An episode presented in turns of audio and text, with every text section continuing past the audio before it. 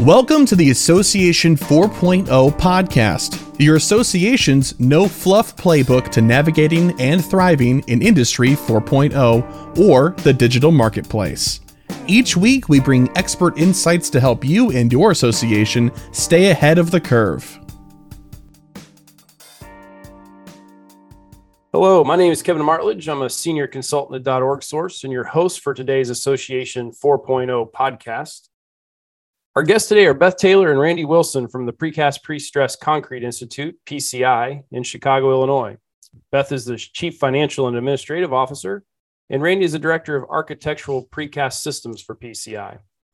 Over the past three years, .org Source has been working with PCI and the leadership team on numerous projects, but specifically helping the team and staff clearly identify and enhance the culture of the organization.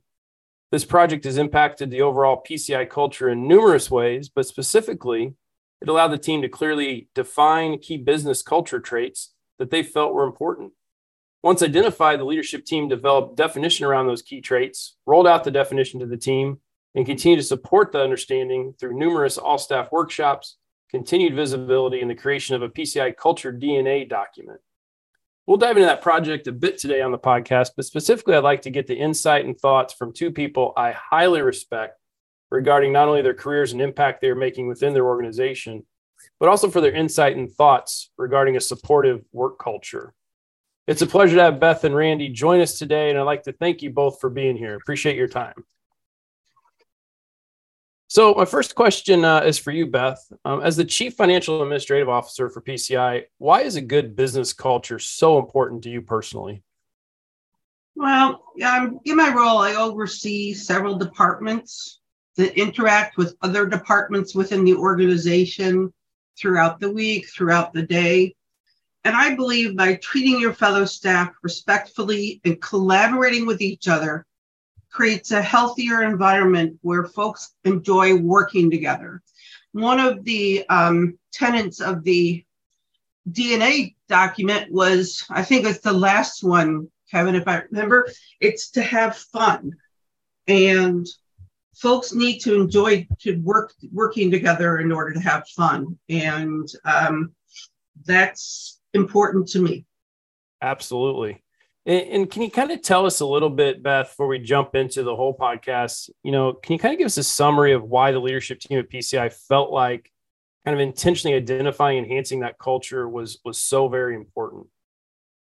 Well, I can tell you, Kevin, back before the pandemic, um, we started down this journey. Um, PCI participated in the National Manufacturers Association Employee Satisfaction Survey and our results were, I would say, less than stellar. As a result, the leadership team got together and worked with, I think, initially just ourselves. And then I believe we started working with you and Kevin and Sharon mm-hmm. to kind of put together the, um, to work on culture. The concept was to start out with the DNA document that we put together Mm-hmm. which identified those things that we wanted to aspire to mm-hmm. and how to have a positive culture. And then we also came out of it knowing that we, as leadership team members, needed to show by example. And that we needed to, I think the terminology we used was walk the talk. Sure. That if our staff people, our subordinates did not see us taking culture important, mm-hmm. how could we expect them to help change the culture too? Sure. And, and did that culture just change overnight once you start working on it? Oh no. Um, I think well, we've been through three, almost four years of this now, and I part of it was the pandemic got us in the middle. Sure. So it was kind of hard in that time to really intentionally work on it. Mm-hmm. But it has evolved. And as we've had more new people come on, they they have been interested in understanding about our culture. And so it's taken a few years. We may have gone faster if we didn't have the pandemic, mm-hmm. but uh, we're not there yet. We're still working on it. Absolutely. Well, it's great to hear that you used some kind of assessment tool to kind of identify some of the areas that you were you were you know interested in enhancing in terms of your culture and then you know it is just uh it's it's it requires leadership team to kind of buy into it. Um, and i think that you guys have done a great job. We'll kind of talk a little bit more about that through today's episode but randy i'm going to turn to you real quick and and kind of talk about you just completed a webinar series for your member organizations about the importance of building a great culture in their concrete production facilities. Um, and for those of you that don't know for PCI, I mean, that's who PCI supports uh, primarily. And, and so I'd like for you to, to kind of give a brief overview of some of the topics we covered, because I do think that they are related to any organization, company, and honestly, team. And I know you're also passionate about those items as well. So, from your perspective, what does good look like when it comes to a supportive work culture, regardless of the industry or environment that our listeners may be working in? Well, well, thanks, Kevin, for having us, and thank you for participating in our in our series, our our series on on you know plant culture, and we say plant culture as you mentioned, precast concrete uh, production facility, and those facilities have anywhere from you know 50 individuals to 500 individuals. Uh, they have a singular plant to multiple plants, so it was a pretty much a broad base audience that we were speaking to. We we're also speaking to associate members who, who were more of an administrative kind of uh, facility. So we we did try to hit that broad base with the with the topics, and I boil it down to consistency and alignment. And I start there because those are two action statements. Um, you're able to, as a manager, you're able to um, when, when you're able to be very consistent with your decisions and and how you treat people, and those those actions are in alignment with your vision and mission statement then what you start to do is you start building some trust with your people they can they can trust you you'll be there you got their back you'll do what you say you're going to do. Uh, you're you're staying consistent with the overall company's vision and mission which typically a, an overall company vision and mission is alignment with how your customer buys and what your customer buys. Um, and so that that alignment is is very important for a successful company regardless of what you're doing. And then um, you have to have consistent consistent action we talk a lot about the shiny penny syndrome or the squirrel mentality. Mm-hmm. Um, and it's great to consider different options. It's good when it when a, someone within your staff or maybe something in the marketplace or when your customers comes to you and says, "Hey, can you guys do this? This would be a really good opportunity." Or, "Can we do it this way? This would be a lot better way of doing things." And it's so it's good to consider those. But at the end, everyone around you, internally, externally, uh, will trust you and and believe in you a lot more when you have the ability to say i'm making a decision because this is the best alignment for our overall mission and, and vision. Um, and so that requires a level of collaboration which was another one of our topics uh, which i think is very very important for a successful uh, culture. And that is uh, we kind of looked at it was you know uh, a lot of people look at it like too many cooks in the kitchen but we looked at it like how many heads are better than one? So getting the right people in the room to solve your problems is is a great way of of being able to attack a, a problem very quickly very efficiently and then making sure that you get buy-in from as many people as possible.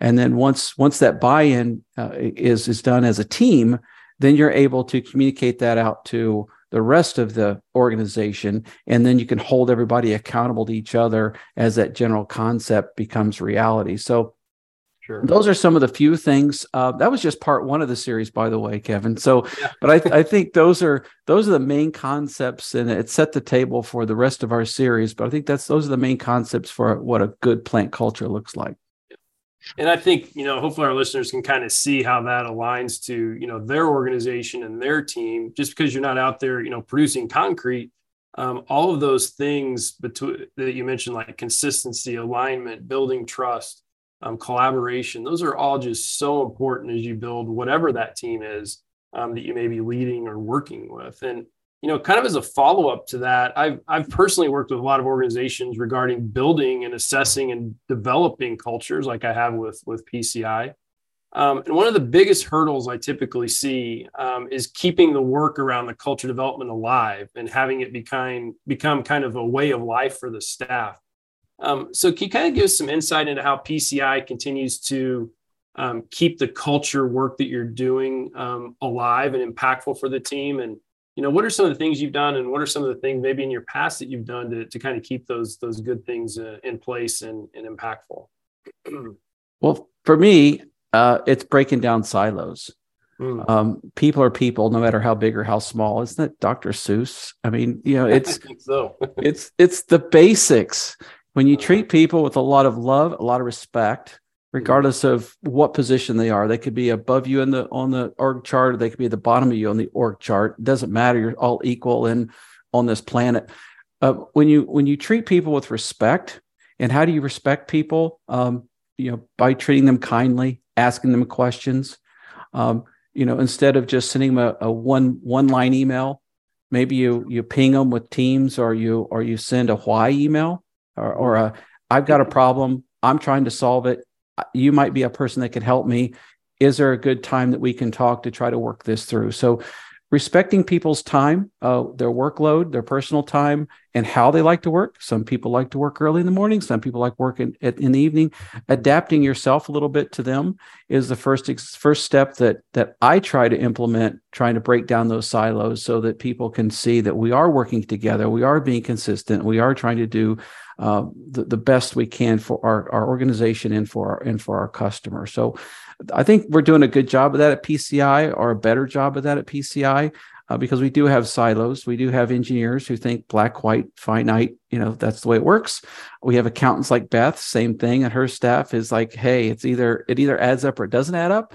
Uh, and then you have some HR and marketing that kind of work in the the abstract a little bit. And that's that's where you have to live when you're dealing with with people day to day. So uh, different personalities different uh, upbringing different backgrounds just being respectful of people and appreciating for the person they are. Absolutely. And it kind of ties back to what you're just saying about alignment. You know you're just you're really understanding the context within um, of how people work how they like to take in information how they like to make decisions you know um, what kind of work environment they they like. And, and the more you can kind of understand that as a leader um, and align kind of your approach with that certainly understanding that hey you know we got to get things done. It can't just be whatever you want all the time. But the more that you can align their perception with you know what good looks like with what your perception is and you align those realities together i mean i really think that's uh, key to advancing any team um, in any organization. It's when we have those silos or that disconnect that that really causes some problems. So so that I agree with you 100. percent That that's a great way of talking about it. And one of the things we talked about was self-reflection. Every one of our mm-hmm. series we talked about was self-reflection, mm-hmm. perception versus reality. Uh, I think it's very important, regardless of where you're on the org chart, um, to to be able to pull someone aside that you can trust and say, did I really see that the way? Did I act appropriately? Should have I done something differently? Humble yourself amongst somebody that you trust so that um, you can look yourself in the mirror and modify some of your behavior so that you you can help improve your your company. So a lot of time the problem, if ever, there's a problem and everyone in the room seems to do their job, maybe you're the problem. Yeah, isn't that funny? That that could happen. Absolutely. I know it was my career. I always ended up being I was the problem, so I had to adjust all the time. yeah, I I can see that. Thank you.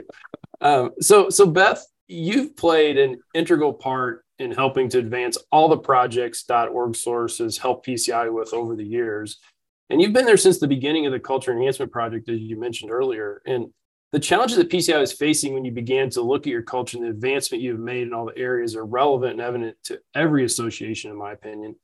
And kind of using PCI as an example, can you share a few things that you felt have improved regarding the culture at PCI and specifically the positive impact the enhanced focus has made on your team, specifically in how they work together, but also how they maybe are able to better support your membership and the overall mission of your organization? Can you talk a little bit about that for us? Yeah. Well, Randy, when I first started at PCI, I think now almost six years ago, there was a lot of distrust between the membership and the staff and the board and the staff. And, you know, there still is some today, but I mm-hmm. think we're doing better. And, but at the last board meeting, the board meeting said we had the best staff ever, which wow. Bob has repeated to staff many times because when I first started, that was not where the board was. Mm-hmm. Um, I think a lot of that is because of how we have intentionally worked on culture. We have tried to implement a service mentality. Um, I see now versus when I first started the, the technical team and the marketing team and the accounting team, finance, IT. When there's a project that needs to be done, they don't say, well, this is mine, this is yours. It's more of who do we need to get it done Absolutely. within the staff? Who has those skills to do it? So I think that is a lot about the the collaboration versus we still, as Randy said, we still have silos and and every organization does. But I do see today our folks collaborating more, working together more um, to solve a problem for the members. And I think that that has really helped to make the board trust us more. And our members realize that we're trying to do the best we can to deliver on all the things they want. Because, you know, in associations, it's hard for us to stop doing anything, but it's easy for us to add something. Sure. and so um, now I see most of our folks having what I would call a can do it attitude. Mm-hmm. And one of the other things we've done under Bob's leadership, and Randy can, can um, attest to this, is some of the what I would call middle management staff have started to get assignments to work with committees, and that assists them in helping to understand what our member needs are versus our the leadership team dictating to them and them not being able to comprehend it. So we're making efforts to give more staff exposure to our members and and to show them that we trust them to be able to deliver. Absolutely. And I, can tell you from working with the PCI team for gosh, going on four years now, I guess. Uh, you guys have some of the best people ever. Um, and it's so great to see that that board is recognizing all the great work. I'm sure they always have, but you know, to specifically say something like that, that's kudos to you guys and the leadership team for, for continuing to focus on this and to um, yeah. help make that impact at that level. So that, that's just fantastic. And, you know you mentioned a couple things there but you know are there other specific kind of focus areas that you are are kind of honed in on as a leadership team to kind of impact over the next say six to 12 months um, to well, the culture now that we're post pandemic i believe mm-hmm. um, we're working more on things like intentional communication mm-hmm. um, the hardest one is holding each other accountable sure and we need to do that. Nobody wants to be a bad guy or seen as one. So it is how you communicate the accountability um, so that they learn to do better. But those are the things that we're really working on now. What we've done under um, the leadership team and with your help, Kevin, is created what we call, well, they call it the culture club, but I think that's just because of what that sounds like. But hmm we have intentionally made the decision that it isn't going to be leadership team members that need to own and move this culture forward. Wow. So we have on that committee no leadership team members, only middle and lower staff people who will give us ideas and how they see we can um, better the culture in the organization. So it's mm-hmm. not top down, it's everyone in participation. That, that's awesome. And I, as being somebody that's kind of worked with that team, I think that was a huge step, um, you know, to really make this impact and all this great work you're doing, kind of make it real to everybody. And I, they've come up with some great ideas. Maybe we can cover that in another podcast. But um, and I tell you, Kevin, sometimes it's hard for us in senior leadership to give up that control. Sure. But I think giving up that control, we have really shown our staff that we have a trust and a belief in them that they can assist us with making PCI a better organization to work for. Absolutely. And the key being that trust, you know, you're building trust on both levels. So that, that's great. So kudos to you guys. I think that's uh, the work you've been doing there is, is fantastic. Thank you for listening to today's episode of the Association 4.0 podcast. We look forward to continuing our discussion with Beth Taylor and Randy Wilson about the importance of culture and its impact on your team. So please be sure to check out the next episode in part two of our discussion.